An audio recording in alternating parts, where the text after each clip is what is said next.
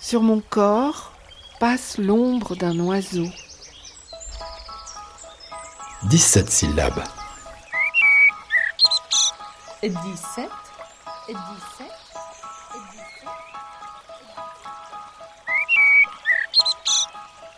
17 syllabes, c'est le moment de goûter la force et l'esprit des haïkus, petits poèmes brefs d'inspiration japonaise.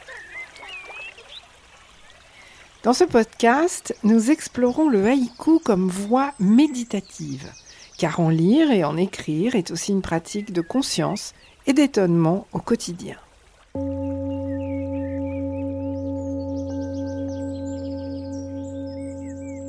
Fermant la grande porte du temple qui grince, soir d'automne. Fermant la grande porte du temple qui grince, Soir d'automne, Chiki.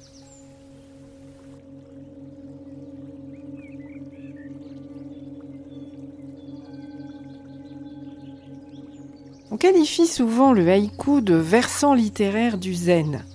Et en effet, les grands maîtres de cette voie poétique, les Basho, Santoka ou Ryokan, étaient tous, comme ils l'ont dit eux-mêmes, des presque moines. Ils avaient l'habitude de se réfugier régulièrement dans des monastères bouddhistes et entre deux longues sessions de méditation, ils traçaient les lignes vibrantes de leurs petits poèmes. Les liens entre cette écriture poétique et l'entraînement de l'esprit à l'observation des pensées sont si ténus qu'au fond on ne sait pas vraiment les démêler. Qui du haïku de la méditation donne naissance à l'autre? Est-ce le poème qui est le socle de la méditation ou la méditation qui inspire l'écriture du poème? Nous sommes là un peu comme dans l'histoire de la poule et de l'œuf, ou celle du sage Chuang Tzu qui a inspiré tant de poètes haïkistes. Dans cette fable, le taoïste raconte qu'il dormait et rêvait d'un papillon. Il en rêvait tellement qu'à son réveil, il se demanda s'il était Chuang Tzu ou un papillon rêvant de Chuang Tzu. Ainsi va l'esprit du Haijin qui tend à s'effacer derrière ce qu'il perçoit tout en lui redonnant vie par son haïku.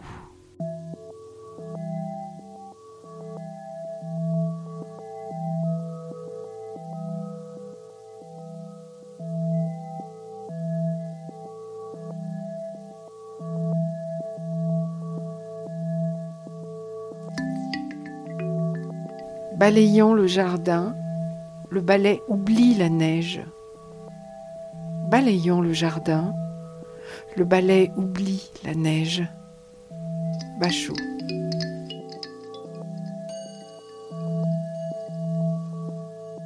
L'anglais Reginald Bleeth, grand connaisseur de la culture japonaise, a compilé des fragments de textes étudiés depuis toujours dans les monastères zen. Ces visions du bouddhisme sont comme des matrices de haïkus à venir. Les montagnes et les rivières, la terre entière, toutes manifestent l'essence d'être. Il n'y a nul endroit où chercher l'esprit. C'est comme des traces de pattes d'oiseaux dans le ciel. Mieux, Bliss consacre une partie de sa remarquable étude sur le haïku aux traits d'esprit nécessaires aux poètes et qui sont aussi des fruits de la méditation zen. Parmi eux, l'acceptation reconnaissante, l'humour, la solitude, la non-intellectualité, la contradiction. Pour comprendre ces liens si ténus entre poésie haïku et méditation, il nous fallait quelqu'un qui pratique les deux. J'ai donc téléphoné, confinement oblige, à Swazik Michelot. Swazik est une méditante expérimentée. Dans sa vingtaine, elle a passé sept ans au monastère tibétain du Bost en Auvergne. Elle s'est ensuite formée à la méditation de pleine conscience qu'elle enseigne aujourd'hui, notamment aux soignants et aux étudiants en médecine. Le haïku, elle l'a connu grâce au documentaire Sans soleil de Chris Marker, qu'elle a vu quand elle était étudiante. Elle dit avoir été littéralement emportée par ce haïku de Bachot cité dans le film. Le saule contemple à l'envers l'image du héron. Le saule contemple à l'envers l'image du héron.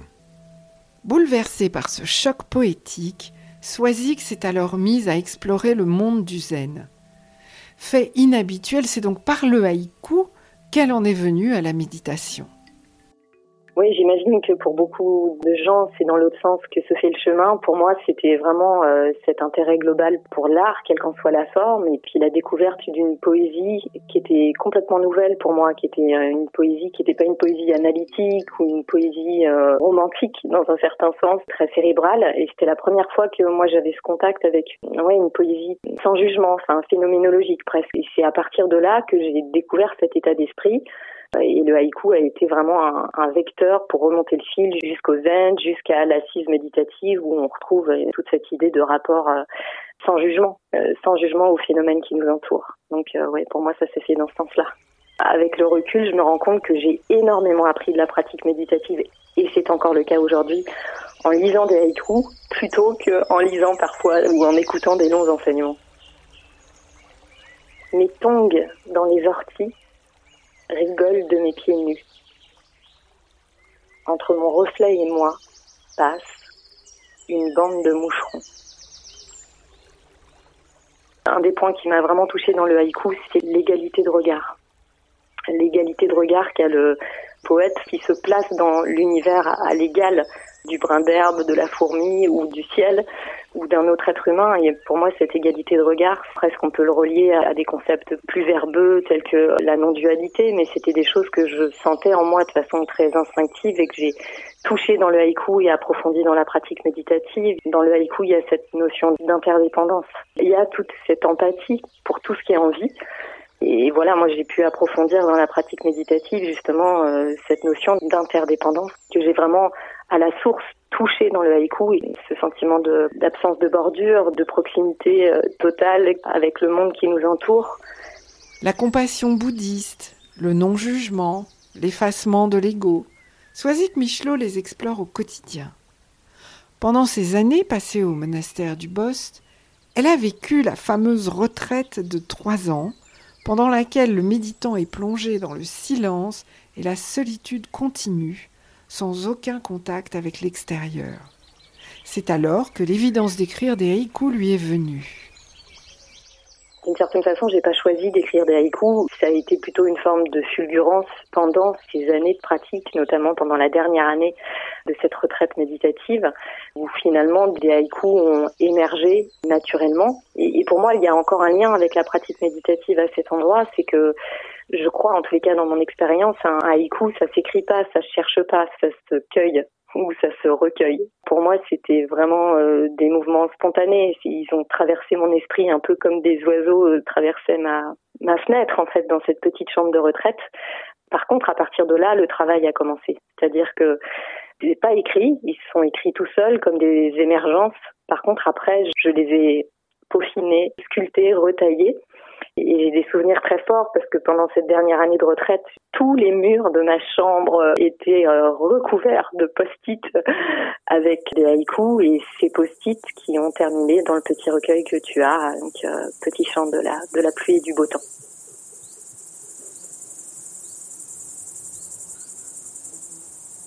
L'esprit, dans un sens puis l'autre, je ramasse l'herbe sèche.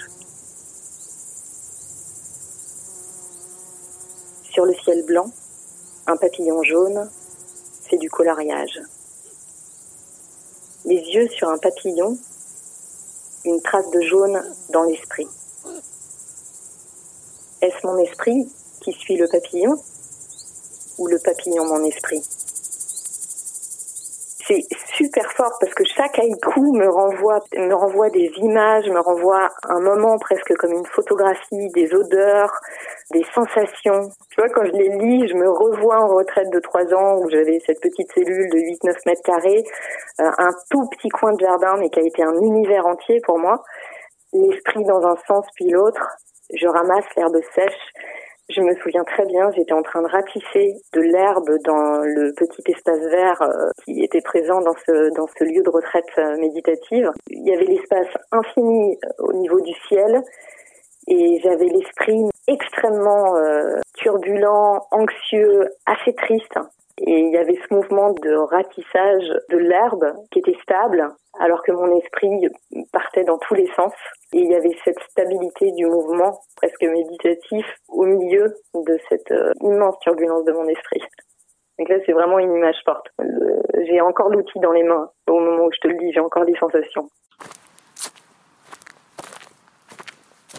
Dans le jardin, je marche dans des pensées sauvages.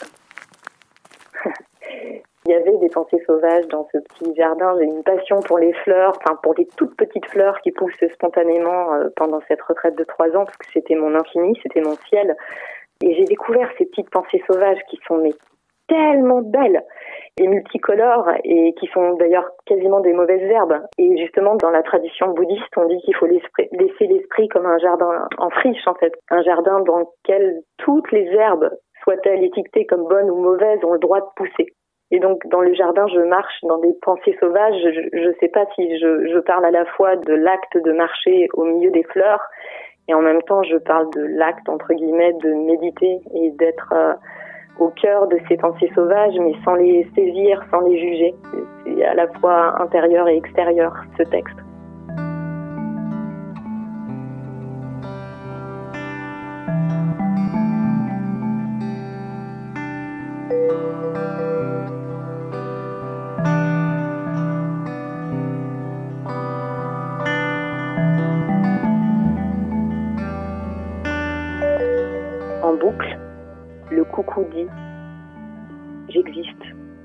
J'existe, j'existe.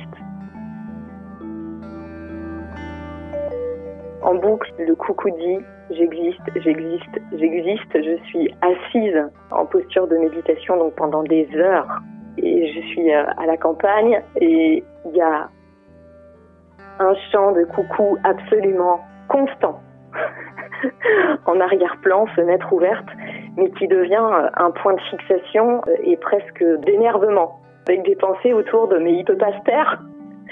Et après, il y a un sentiment presque d'égalité avec ce coucou qui constamment manifeste son existence et qui a besoin d'être vu, entendu, qui se manifeste en boucle. Et finalement, pour moi, ce coucou, c'est devenu une manifestation euh, physique de ce qui se passait en moi, c'est-à-dire de toutes ces pensées qui commencent par je suis, je crois, je pense que j'existe, j'existe, j'existe. Et je me suis sentie finalement tellement en empathie avec ce coucou, qui était plus à l'extérieur, un son extérieur, mais presque un son intérieur. Sur mon corps passe l'ombre d'un oiseau.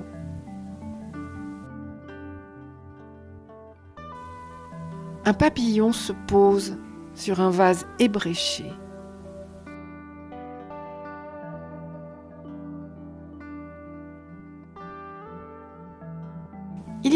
Tant de points communs, tant d'affinités entre le haïku et l'assise méditative. Alors, Swazik, qu'est-ce qui relie vraiment l'ADN de ces deux pratiques? Cette notion d'impermanence qui est si euh, centrale dans la pratique méditative, donc euh, l'impermanence, la mort, la notion de finitude des choses, pour moi, de façon parfois très légère et très profonde, c'est constamment présent dans le haïku, cette notion que le papillon qui passe sous mes yeux, euh, il sera bientôt plus, le papillon sera plus, mais ma faculté à percevoir le papillon ne sera bientôt plus non plus. Il y a un terme japonais que je connais depuis pas très longtemps, c'est le mot nagori. Littéralement, ça veut dire euh, le reste des vagues. Initialement, c'est euh, associé surtout, par exemple, à un fruit de fin de saison. On va dire qu'il a un goût de nagori, c'est-à-dire que euh, il a le goût de la fin de la saison. Et donc, quand on le mange, si on dit que ce fruit a le goût de nagori, c'est que on a conscience que quand je goûte ce fruit, je ne vais pas le regoûter avant la saison prochaine et peut-être d'ailleurs ne jamais euh, en refaire l'expérience. Donc cette notion de fin, d'impermanence plus ou moins visible de tout ce qui est vécu, elle est vraiment présente dans le haïku et, c'est aussi une dimension qu'on peut ressentir dans la pratique méditative, ne serait-ce qu'avec le souffle. Quand on est intimement relié à son souffle, à certains moments, il y a vraiment cette conscience que le fait même de respirer, ce qui a l'air d'être ordinaire, ce qui se et tout seul est en réalité presque un miracle. Et donc du coup, tout d'un coup, respirer ce qui est le plus ordinaire prend une dimension, euh, je ne sais pas si le mot sacré est juste, mais prend une dimension vibrante.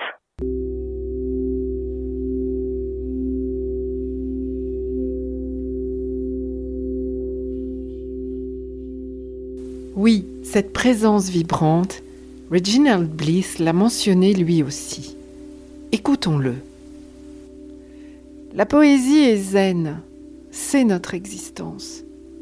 Quand nous vivons vraiment, quand nous voyons vraiment, quand la chose vue se voit elle-même avec nos yeux, se voit elle-même dans le miroir de nos cerveaux, tout ce qui vient au-devant d'elle, que ce soit vice ou vertu, beauté ou laideur, gloire ou misère, tout cela a un sens qui est non-sens parce qu'on ne peut pas l'exprimer, mais seulement l'expérimenter. À méditer donc.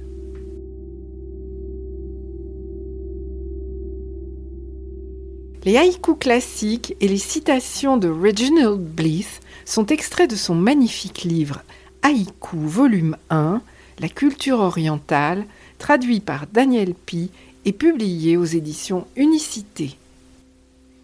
Soisic Michelot, qui écrit actuellement un livre sur la méditation et l'art, à chez Flammarion, est l'auteur du recueil Haïku, Petit chant de la pluie et du beau temps, aux éditions La Part Commune. Nous, Pascal Schinck et Patrick Champré, avons exploré ici l'aspect méditatif du haïku. Retrouvons-nous donc pour d'autres aventures et d'autres haïkus dans un prochain podcast 17 syllabes. À bientôt. 17 syllabes.